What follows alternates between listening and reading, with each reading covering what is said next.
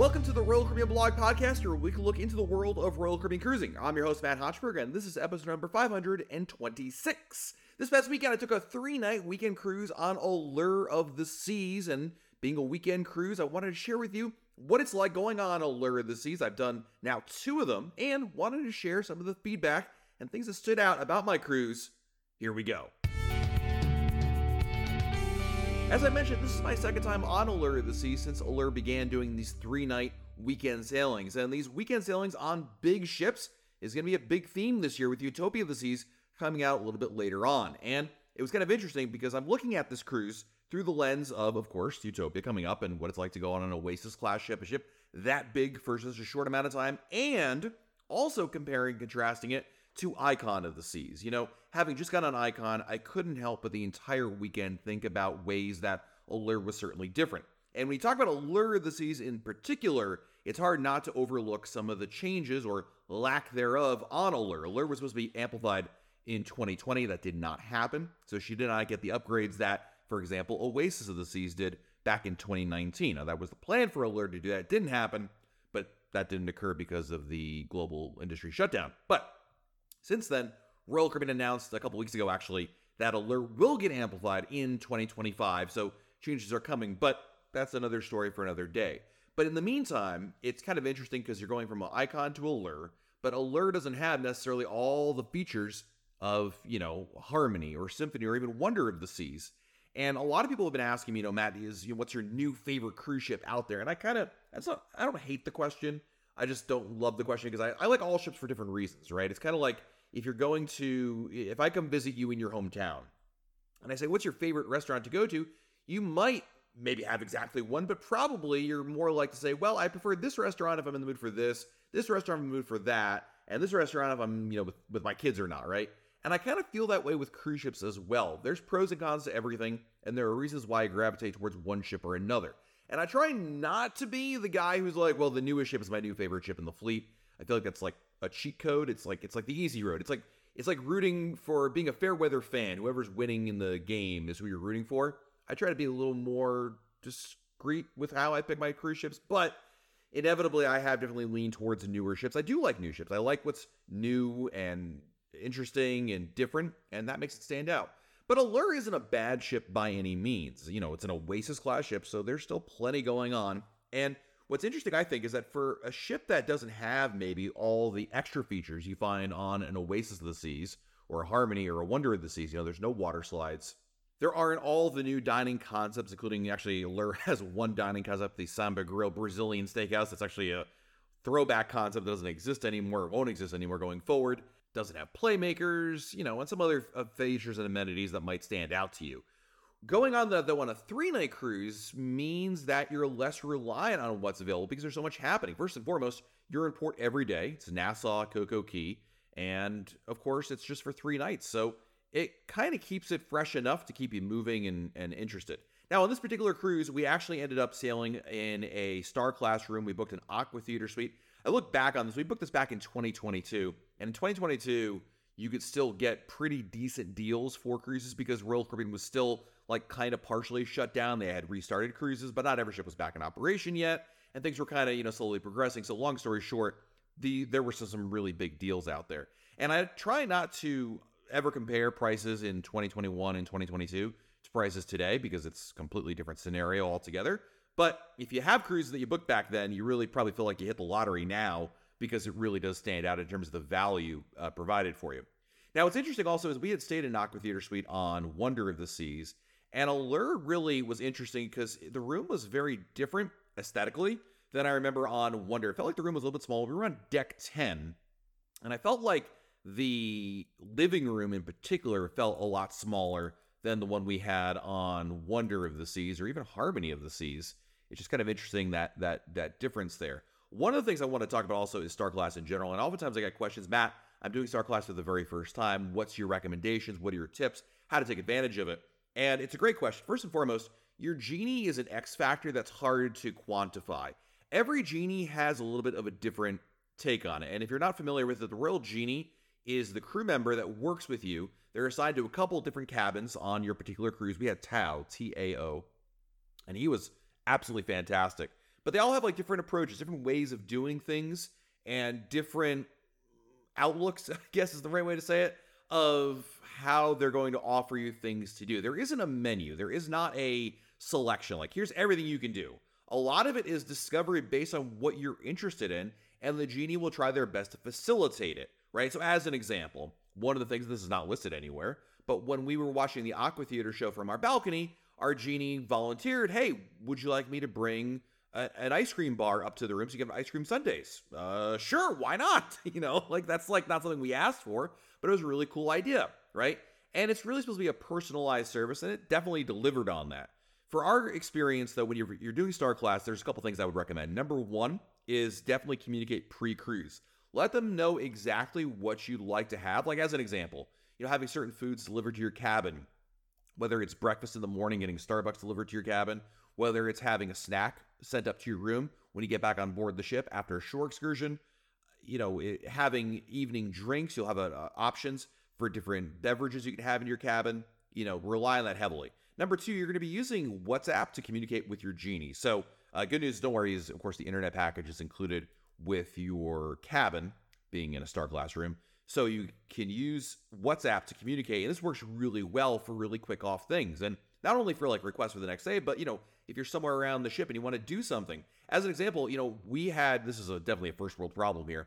Being Star Class, you usually get purple SeaPass cards. But being Pinnacle, you get gold SeaPass cards. Now there's nothing wrong with either of them. But Star Class SeaPass cards seem, seem to stand out more than Pinnacle ones, and we were assigned Pinnacle ones, which are the gold ones. So I messaged the Genie and said, hey, is there any possibility for us to get new SeaPass cards, you know, the, the, the purple ones, so the crew members can more easily identify as a Star Class guest, especially at Starbucks, really makes it a lot easier. Anyway, uh, he was like, sure, and he brought it right to where we were. In fact, when we were walking back on the ship from Coco Key, I messaged the Genie, hey, we're coming back to the ship, can you help us grab an elevator? Absolutely. Like, those are little things, but communication is key when it comes to that. Um, and, and just, you know, don't be afraid to ask. And that's really what it's all about when it comes to that. For us, though, I think we looked at this weekend cruise as an opportunity to indulge. You know, we didn't do anything in Nassau. We just enjoyed the room more. That was a mistake I made the last time we were on Allure, is that we didn't spend enough time in our room. We were trying to do a lot more on board the ship.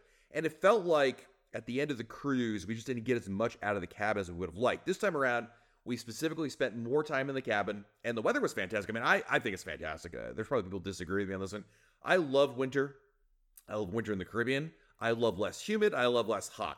And for me, when it's less humid and less hot, and we're talking about temperatures somewhere in the seventies, it's far more comfortable to be outside and be able to enjoy it. And for me, that's important. There are a lot of people, I am sure, that want it to be eighty-five, ninety degrees because they want it to feel like that hot summer type experience. That's totally fine. It's just not my, I'm not comfortable in that kind of weather. I, I will gravitate back into the air conditioning, even though I have this great room. So in this case, I was able to spend more time on the cabin and, and really on the balcony itself and enjoy the views.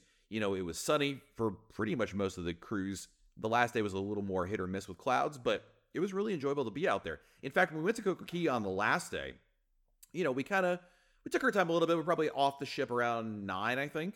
And we went out to Oasis Lagoon, spent some time there, grabbed lunch over at the Snack Shack. But by about noon or so, we were essentially going to go back to the cabin. Now, I never would leave Coco Key that early ordinarily, but we wanted to get back on the ship. We got a little bit of taste, literally and figuratively, of Coco Key, but we wanted to get back on the ship to enjoy what the room is. And this is, comes back to something I talk about all the time. You know, is it, you know, how important is is a cabin on a cruise? And you know, if you stay in a nice room, I feel like you spend more time there. If you spend, a, if you stay in a smaller room, you probably find opportunities to spend time elsewhere. And in this case, because we had a nice room, we wanted to spend more time there, and that was really nice. It certainly uh, allowed itself to be a little more of a relaxing cruise. You know, spending time in your cabin, inevitably, you're probably going to take a nap somewhere. I know I did a couple different times, whether it was on the balcony or whether it was in my bed. It's just really nice to be able to do that and kind of catch up on some Z's, especially on the weekend, a little slower time. And we generally took more advantage of what the room has to offer in the sense of spending more time there. That isn't to say I just sat, or, sat around and stared at the ceiling. You know, when I kind of got sick of it or I needed a break, we would leave the room and go somewhere else. But it was certainly nice having that available. Now, if you're weighing Allure of the Seas versus other Oasis-class ships, I think first and foremost, it's a great cruise ship experience. You know, it has the basics that everything you need. And I, I hate to even say it has the basics. This is still an Oasis-class ship. There is so much happening on board, right? Even though it may not have, you know, water slides and all the other features you find on the newer Oasis-class ships, it's still a lot of fun and things to do on there. Kids had a great time, you know, hanging out and both in the cabin and then going down maybe to the boardwalk, riding in the carousel, going to the different shows that were on there. You know, Mamma Mia, the Broadway musical, by and large, is one of the best things you can find on any Royal Caribbean cruise ship, let alone Allure of the Seas. It's the full Broadway show. Absolutely fantastic. We see it every single time that we go on Allure. It's that darn good, and it is worth sitting through the two and a half hours or so that the show takes. It's it's so worth it, in my opinion. Really, really good. For dining, we did, well, I guess four specialty restaurants, if memory serves me correctly. Embarkation Day, we did Sabor. And Sabor isn't what it used to be, but I still appreciate a good, you know, taco, and that's what I got exactly, and some guac, some chips, salsa. I was set on that. It's not going to blow your way. I mean, you know, if you listen to old podcast episodes, I would wax poetically about Sabor. Uh, the menu has changed sufficiently since then that it's not quite like that, and I fully expect that when Royal Caribbean refurbishes Allure in twenty twenty-five, that Sabor will be removed. But um, I got to say that I, I enjoyed it. That although while we did enjoy our meal there, there were a couple different times on the cruise we we lamented the fact there was not a Playmakers on board. It was really nice having, whether it's the casual food or the sports bar atmosphere, or a combination of both. There's something we kind of missed a little bit more than other things on board. In terms of other dining we did, we went to one fifty Central Park, which is such a good restaurant. It's probably the one thing that's missing on Icon of the Seas. Uh, one fifty has a fantastic menu. Uh, literally every single course is a win, whether it's just sitting down, getting those amazing garlic bread knots, or then going to the appetizers and the velouté soup, which is fantastic, the beef tenderloin for two. I mean, it, it, and the fried cheesecake, my goodness. It's just, it's an incredible experience. I can't more highly recommend that, even with that bad English grammar right there. That's how good it is. We also ate at Izumi Sushi, which, listen, I love sushi. I, I could eat that every single day.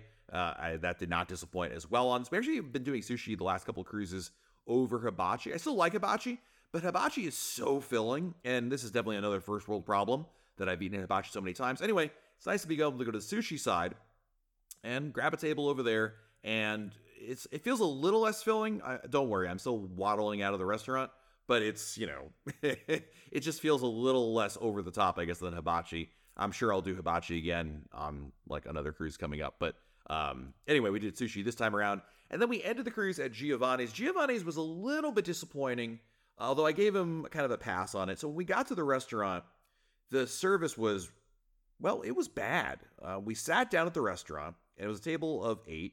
The restaurant was slammed. I mean, every single table was taken up. Now, I didn't realize this at the time, but it had actually, when we sat down, or right before we had sat down, it started raining. And so everybody that was seated outside the restaurant was suddenly brought into the restaurant for cover and to be reseated at another table. So essentially, the they became overwhelmed. It was clear they were overwhelmed. And the result was, like, we sat down at the table and got nothing. Didn't even get a menu. After about five or seven minutes, I got up, went to the greeter, and asked for menus. We didn't get, you know, they never took our drink order until probably the entrees came out. Like, it, they clearly ran into a buzzsaw of of problems right there. Now, as the meal progressed, it got better. And by the time we did get the entrees, the waiter, I think, also was able to kind of like relax a little bit. And I think she was able to like breathe, and you could tell her demeanor was better. You could tell that she was more attentive in her service. So I don't blame her. I think they just got overwhelmed. At first, I thought they maybe oversold the restaurant. Like they were trying to cram too many people in there. As it, and I talked to the manager about this because he came around, and I'll be honest with you, you know, if you sit at a restaurant in a Royal Caribbean cruise ship, odds are there's going to be at some point the manager's going to come around and ask you how the meal is. And ninety-nine percent of the time, I usually give them, oh, yeah, everything's great. You know, I'm not here to, I'm not a food expert. I'm not a, I'm not a critic. I'm not here to point out all your flaws or, or be that guy. But in this case, I felt compelled to mention that we were pretty disappointed in the service early on. And I said, you know, it wasn't the waitress's fault, which just clearly seemed like it just, you guys were overwhelmed, and maybe, you know, I don't know what was going on. And then he explained the situation there, and it was like, all right, cool. I just want to let you know that that was our experience, for better or worse, but it's gotten better, and we left the restaurant happy. But that was one of those situations that can occur. And this is one of those good reminders. I talk about this all the time about being flexible. We sat there. We didn't have menus. We didn't get the drink orders we wanted. So what do we do? Do we let that ruin our night? No. One of us went up, went to the Trellis bar, got our own drinks for us. Should we have done that? Of course not. We shouldn't have to do that.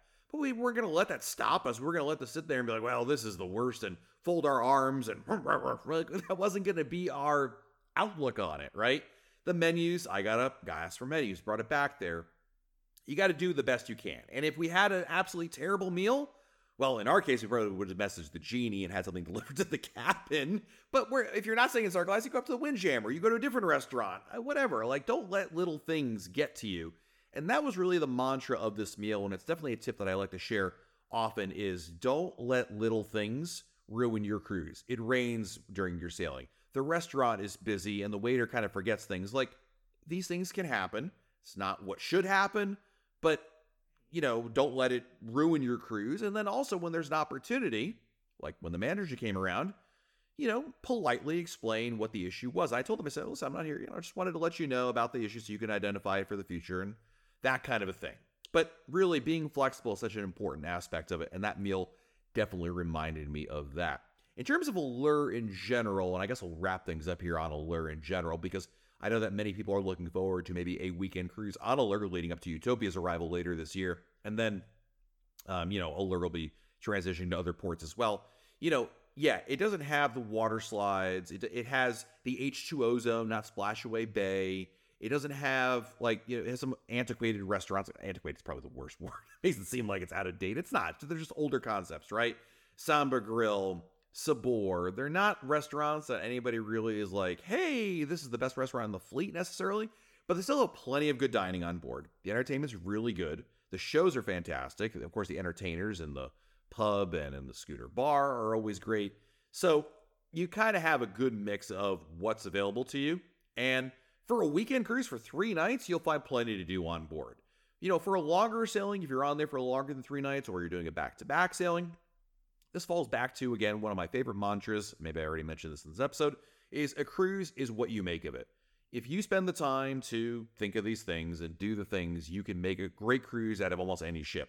It's more of your outlook, your attitude, and of course, what you're looking to get out of it. And ultimately, you know, if there's a specific feature that's really important to you and your family, then obviously identify that before you book your cruise. And if it's like, listen, Matt, I we got to have water slides or it's a, it's a, it's a mistake, that obviously Allure's not for you. But if you can make do with other things that are available on board, then you, I think you can still have a great, great time on board.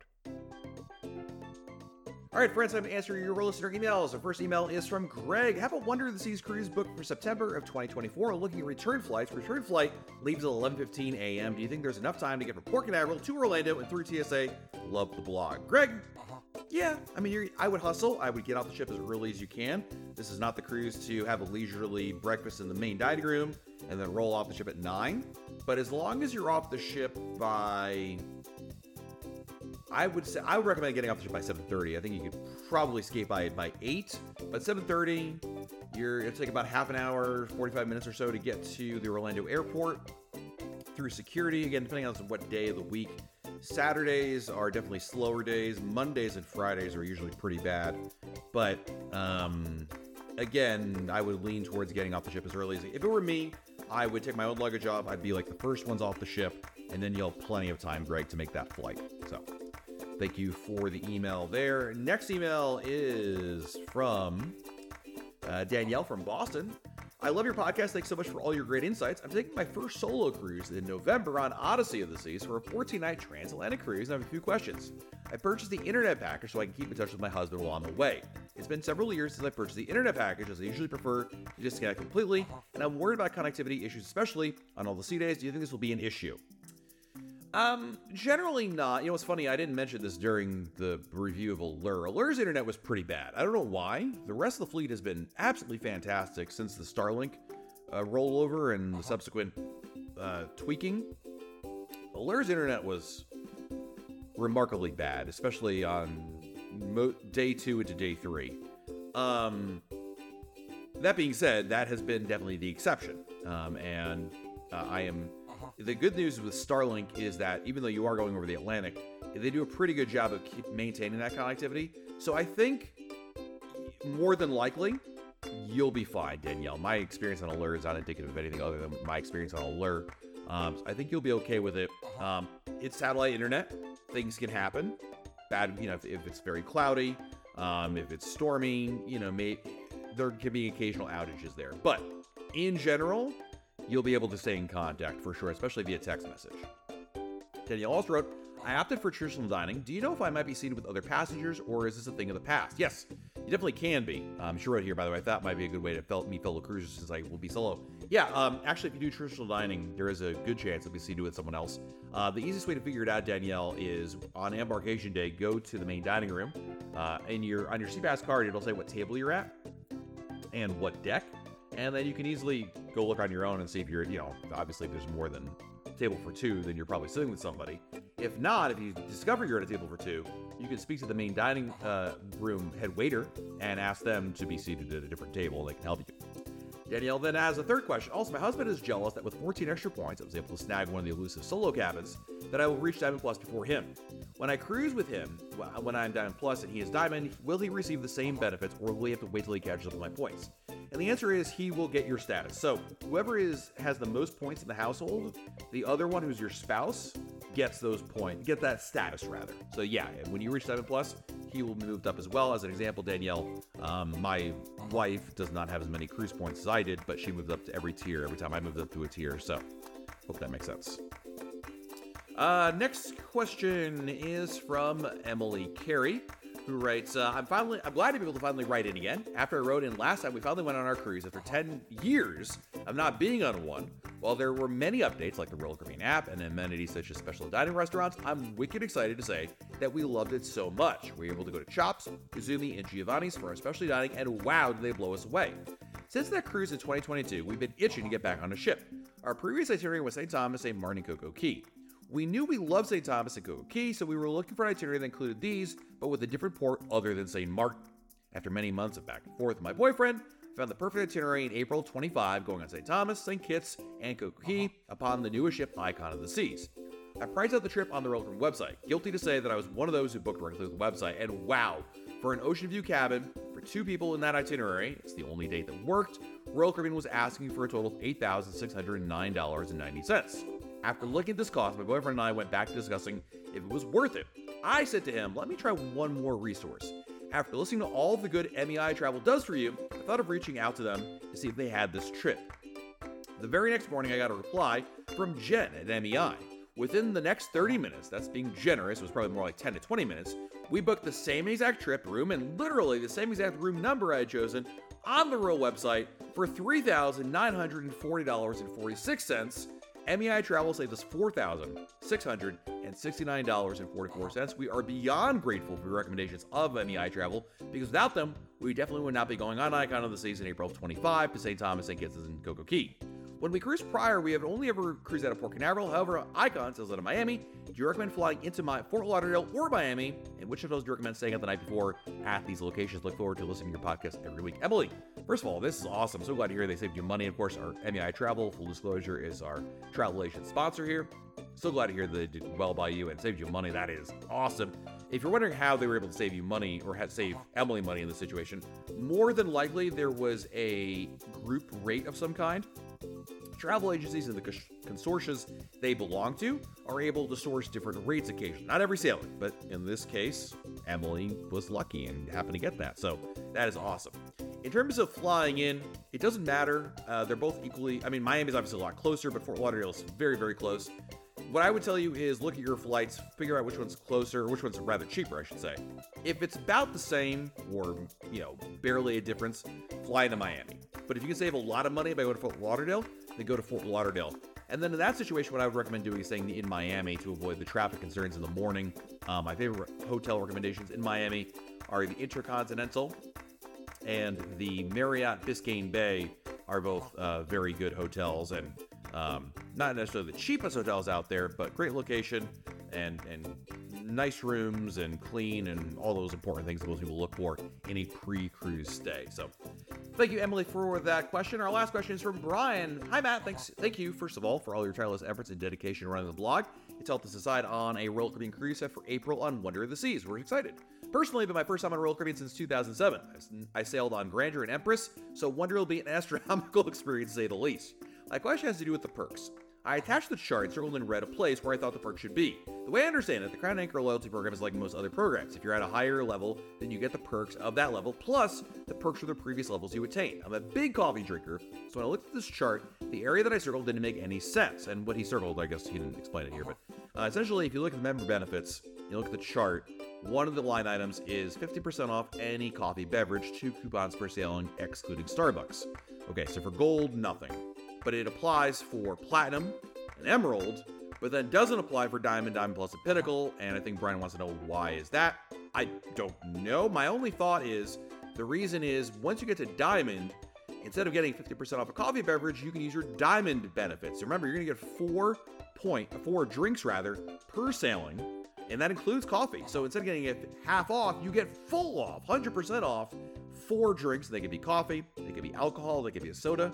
So I suspect that's probably why they're, that's why you're not seeing that. I mean, I, it seems silly why they wouldn't still offer two more fifty percent offs, but it is what it is there, Brian. So hope that makes sense.